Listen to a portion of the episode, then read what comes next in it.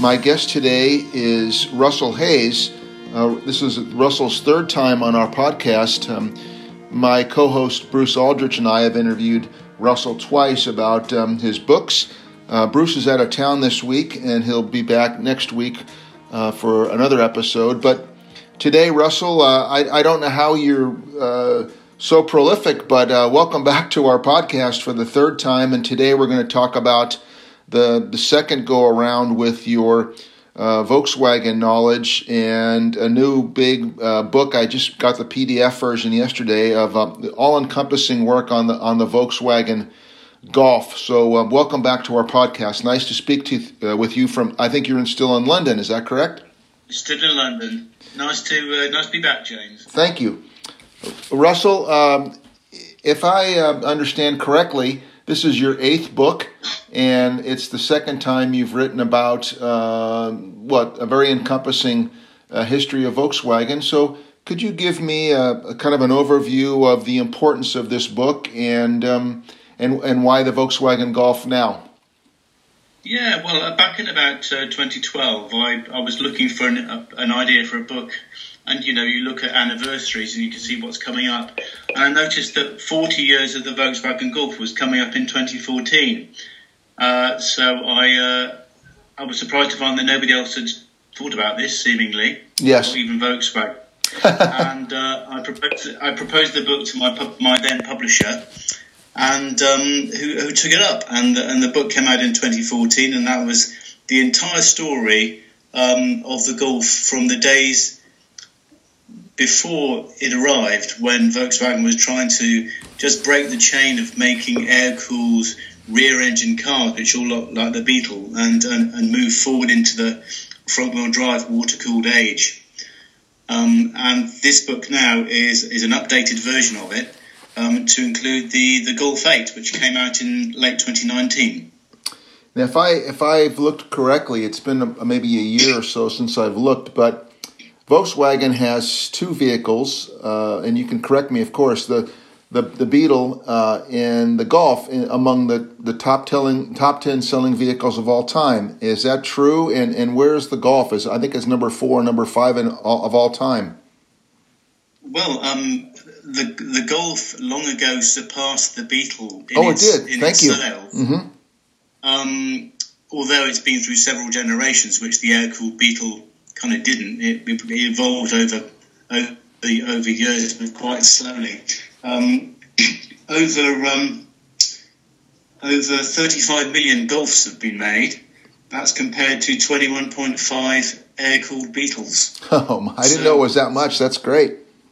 Yeah, it's a huge number. Yes. Um, through the years, um, have the sales, if you know, uh, been divided you know, fairly evenly uh, global sales, or has it been dominated uh, in, in European countries versus the U.S. or other parts of the world? Europe's always been the Golf's natural home. It's one of the sales charts in Europe for a long time, and I think it actually still might be right now. Mm-hmm. Um, but in the US, it's you know as, as you might have seen, it's had a very interesting up and down career. Yes. Um, and uh, although largely it's been replaced by the Jetta, um, um, you know, the Golf with a with a with a boot, yes, um, or a trunk, um, in the sales chart. But um, I found the the story of the American Golf very interesting because you know they they built them here um, in in Westmoreland. Yes. Be- between uh, 1978 and 87, uh, trying to build a, a homegrown Golf, and it was quite different from the European ones um, until and people decided that they actually would rather have a, a European Golf, and um, production is shut down.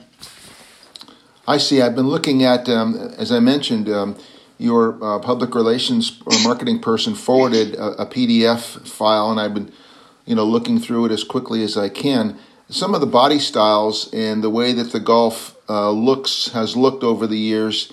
Um, there's something remarkably attractive to it. It's it's a um, a very efficient uh, performance car on many levels, but it, to me it looks like a very simple car. Is that a fair assessment? And and how did that come about like that?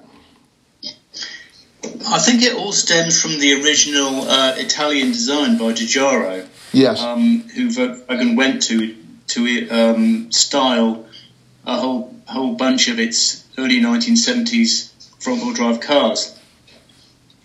It was his simple three box style with the with the um, blanked out um, third rear pillar. Mm-hmm. Um, those proportions have generally stayed all the way through the life of the Golf, and it's become um, sacrosanct that uh, that blank third third panel before the hatchback. Yes, um, has has never had a window in it, and never because that's a, a signature of the Golf. Uh, and they've been very careful to carry those proportions and that sort of neatness of size all the way through uh, since 1974. It's interesting when cars do that, whether it's or manufacturers, I should say, do that, whether it's for a car like the Golf or or high end cars. I'm just going to say, let's say a, a Corvette, for example. You can still see that it's a Corvette, but sometimes the changes are pretty drastic and and they're very successful with new styles, and sometimes they're not, or not as successful as other versions. Has that been the case with the Golf? I don't think the extremes are as much as the Corvette, but um, have the have over the years, without having looked at all the detail of the book, have some been phenomenally successful uh, years, and some people say, "Uh oh, what what is that?" yeah, some some of them haven't quite hit the mark. Um, people are not still not quite that fond of the Golf Three, which yes. was from ninety one to ninety seven. They regarded that as a bit too rounded, a bit too heavy looking. Um, so they really sharp. They really sharpened the, the style up for the Golf Four, uh, which was um, 90, uh, 97 to 2003, mm-hmm. and that's regarded as a bit of a modern classic now because the the proportions um, were so right, and that was quite an influential car because um, it, it, introduced the idea of platform sharing. So uh, it gave rise its its transmission and its underpinnings gave rise to a whole family of European cars within the Volkswagen Group, um, from Seat and Audi and Skoda, uh, which were all built basically on the on the basis of the Golf, uh, and it made Volkswagen a phenomenal amount of money, and um, it was something that was taken on by a lot of other manufacturers. I see. In in the more modern years, um, since then, uh, you mentioned this is the eight now. Uh, what what uh, are your preferences? Can you, uh, if you don't mind me be asking you to be subjective as opposed to objective, um, what which ones do you like, and, and are there particular reasons you like certain years?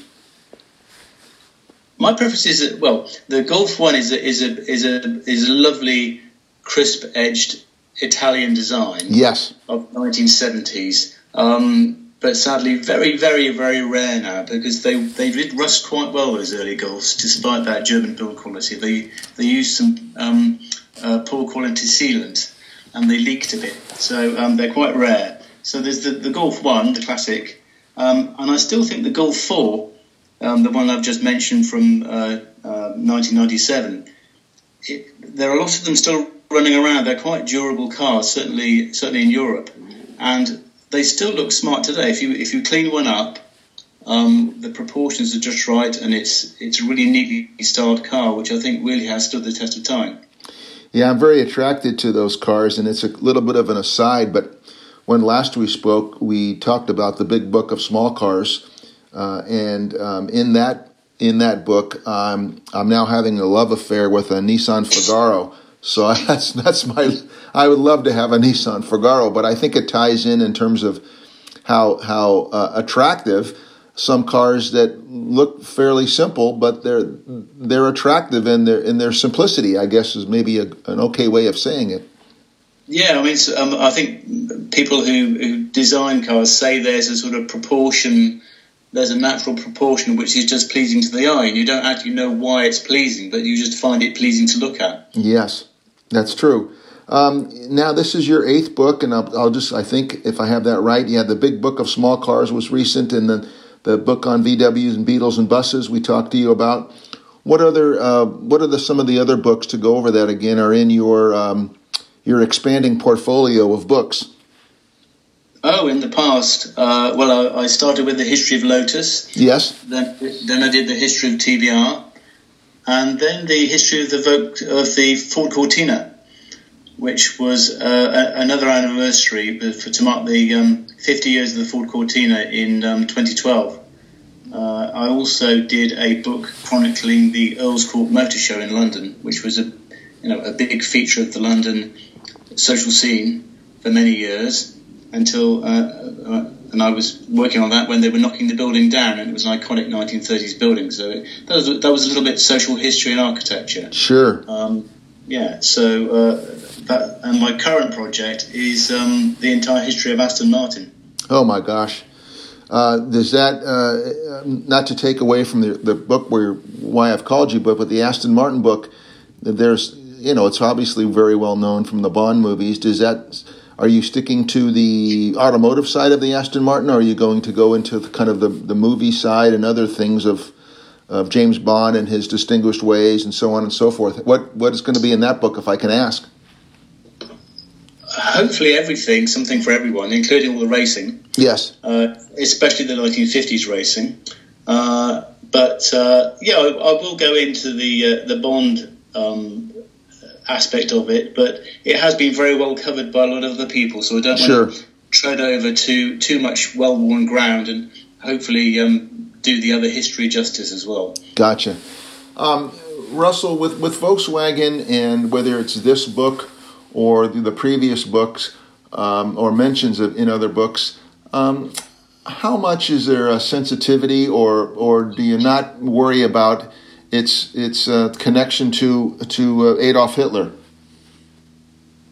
Well, it goes that goes all the way back to the Beetle, of course. Yes. Um, and, and I, I, as I said, I think we we discussed before. It was it, it was quite amazing how the meaning of the Beetle transformed from something which came from something so bad into this benevolent car I think perhaps because it, the Beetle was made in so many countries. Yes. Quite early on in its, in its career, so it became something specific to those countries, and it meant something specific to um, where it was built, like in Brazil or Mexico or, or, or South Africa. It became something other than a than a German car. It, it was you know part of the landscape, and also in America, you know, it was virtually considered as an uh, as an American car, even though it was never built in America. Isn't that something? I had I, that had slipped my mind. Yeah, I um I remember talking to a couple of uh, I think it was a father and son team one year um, several years back at the Monterey Auto Show, and they had a split window, or I think they called it a split window or a small window Beetle that they had brought over from um, Germany and when they got to the border, they had some. They looked up the serial number, and it was very early in the the makings of the, the, the car, and they had some difficulties. They had to kind of talk their way through getting the car out of the country. Um, maybe you've heard about stories like that, where they some of them they wanted to. There was a, a German lieutenant's car. It had some great pedigree, or infamous pedigree, maybe, and um, they had some difficulty getting that car into the United States. Does that ring true in any of the things that you've heard about over the years? Well, I've heard that it, ha- it has always been easy to import a car into the states. Yes, and I know those those little um, uh, Japanese K cars like the like the Figaro um, were only recently allowed to be imported. Yes. Um, so that's why there's a, there's a kind of new market and a new interest in those little tiny Japanese car. Yes. Yeah. Well, going back to the Golf, um, uh, what did, uh, I think I asked you this before, maybe twice when you write about these various cars, including the Golf, do you um, have a chance to, to, to, or how often do you have a chance to drive any of these iconic cars? And by chance, do you own one? Well, I've, I've, I have had a Golf in the past, which I love very much, Golf 5. Mm-hmm. Uh, and I have a Volkswagen Up now, which is a, a tiny little Volkswagen not sold in the US. Mm-hmm. Uh, and sadly, I haven't um, I haven't had a chance to drive an Aston Martin. Yes. Yeah, yeah, I have had a. Boy, that was a special treat. The couple of times I've had a chance to, to have to drive them for, for you know what I do, uh, writing an auto review. It's just it's just a special vehicle. What's it like driving? If you have a very small car, and it's a little bit naive of me, but having not been to London, but been in other metropolitan cities, um, driving a smaller car in London must be must have its challenges on the one hand, but maybe in some smaller streets, they, they they're very good city cars. Well, it really has a really has an advantage where I live because um, I have to park on the street. Yes. In residence parking areas, and um, and people park really badly. There's always great gaps in between the cars. Um, yes. And if you've got a car that's about two meters long, you can just slot straight into it. So it's it's like a little milk carton um, the side. Um, so it's very easy to park. So it's it's ideal for London. And it's got quite a. I managed to get one with quite a powerful engine. Yes. A little turbocharger on it, so it can it can go on the freeway. Okay, it's fine on the freeway. Yes. The one thing I always get a kick out of too, and, and um, you know it far better than I do, when you're when you're doing a history of a car and you're looking back at um, when it, when they were first for sale, and you look at some of the advertising flyers or brochures or marketing tools, and then you see some of the people that are in the advertising that they've used and, and the original prices of the cars. I always get a big kick out of thinking, oh my gosh, you know, with the average price of a new car now these days, at I think at forty five thousand U.S. dollars, some of these cars just looks they and they were so inexpensive at the time, and they remain you know pretty pretty good value. But what do you what do you make of? I mean, what do you think about when you when you see some of these old advertising uh, campaigns? It must bring a chuckle to you, I, I imagine, at some point. Well, they have they have that style, don't they? I mean, yes. I, I always like the, the 1950s one where the car is completely out of proportion. yeah. so you can make you can make the people look a lot smaller or the car look a lot bigger, um, and that that used to happen a lot with small cars. Uh, remember when I was doing the tiny cars book? There's a there's an illustration of um, I think three three adults sitting in a bubble car. I thought, mm, really? yeah, that's right and, and some of the you know the, some of the fashion, some of the way that people dress, and, and um, the exuberance on, on families' faces. You know, they're going to go for a getaway weekend somewhere, and it's maybe they have a dog, you know, or a picnic basket. Uh, those are always fun to, to look at and reminisce about the simple old days. And when they've got their uh, luggage all laid out in the big bow to, yeah. show, to show where everything's going to fit in the car. that's that's right.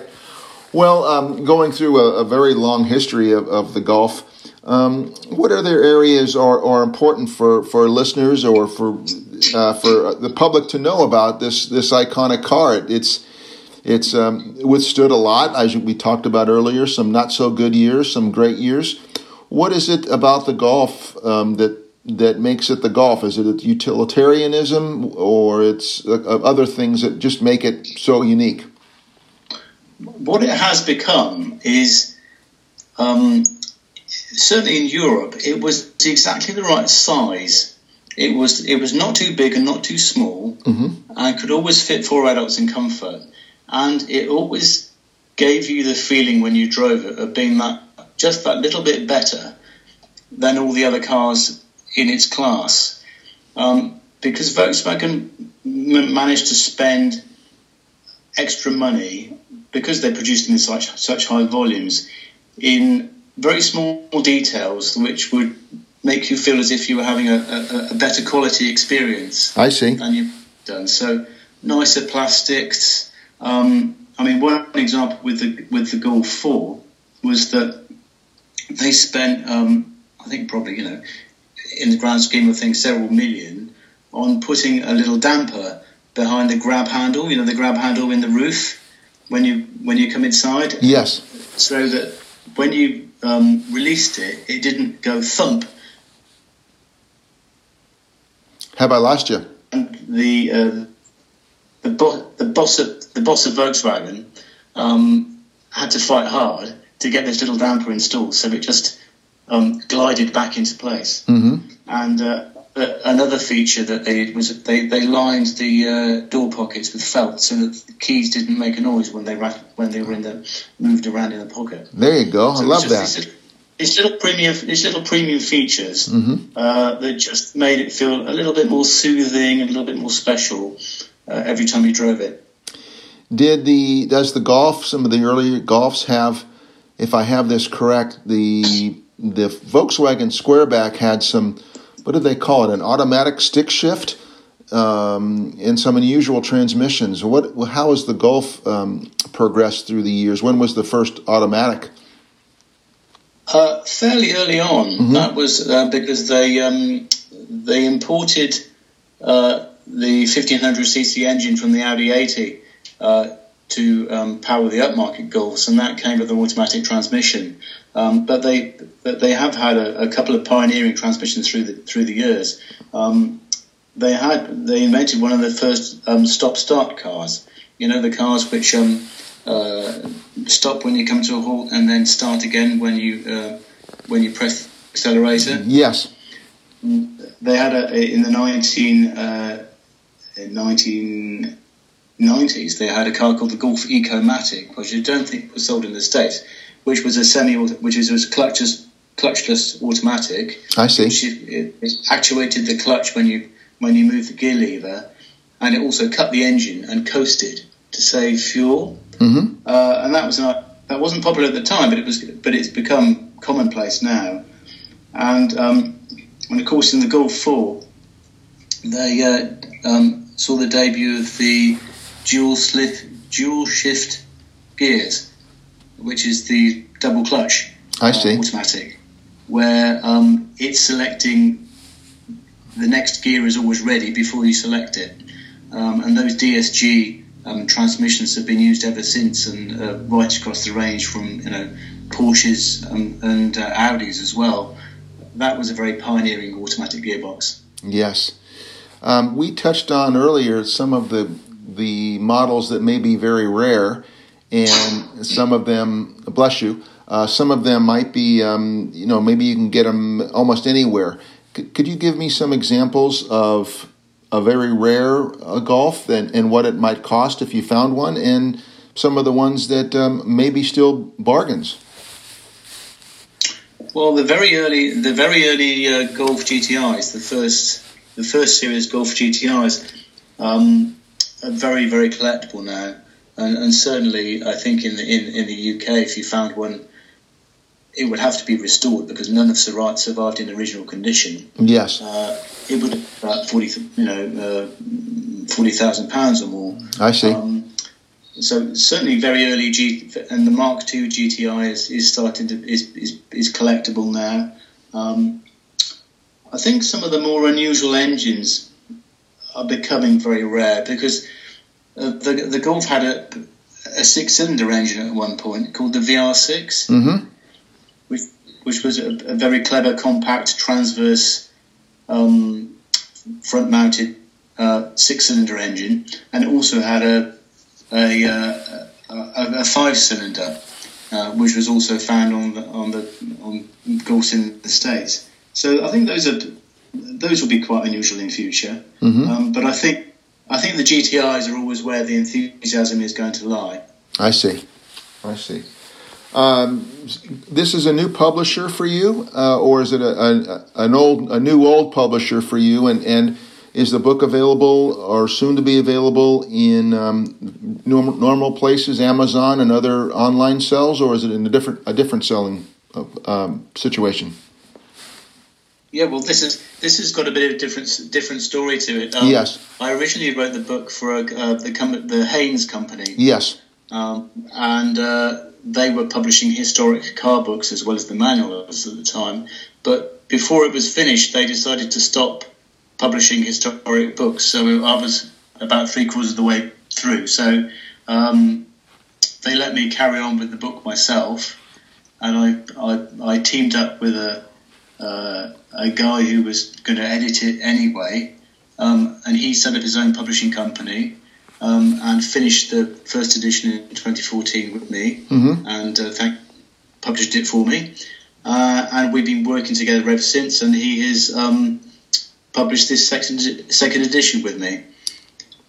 Okay. And it, and in terms of where it's available, um, uh, probably at the moment in for the states, the best place to get it direct is the distri- distributor uh, which is uh, a bookseller called cartechbooks.com. Cartechbooks.com. Great. Yeah. And it's uh, seventy nine ninety five. Mm-hmm. Uh, but you can also get it from from the big online retailers. I see. Is it uh, currently? It's out now, or is it soon to be out? It's out now. It's out now.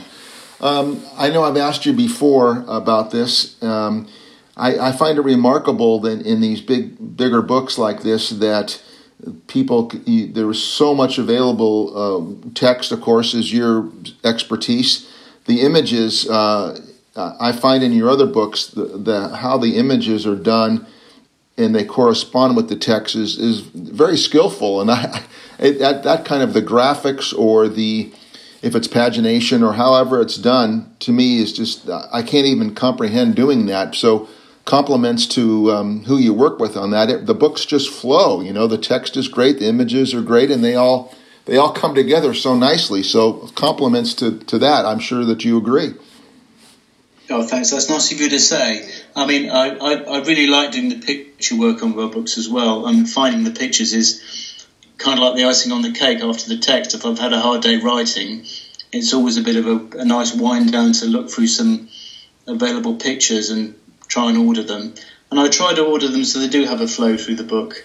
Uh, so they go chronologically uh, and kind of match up fairly near the text that, that they're illustrating.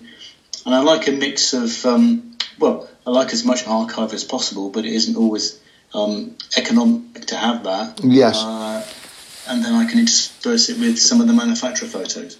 Gotcha. Yeah, it's always a that's always a treat. The the big car, uh, the big book of small cars. Um, as a quick aside, is I read it. And my uh, co-host Bruce uh, went through it, and I've loaned it to two or three other friends, and.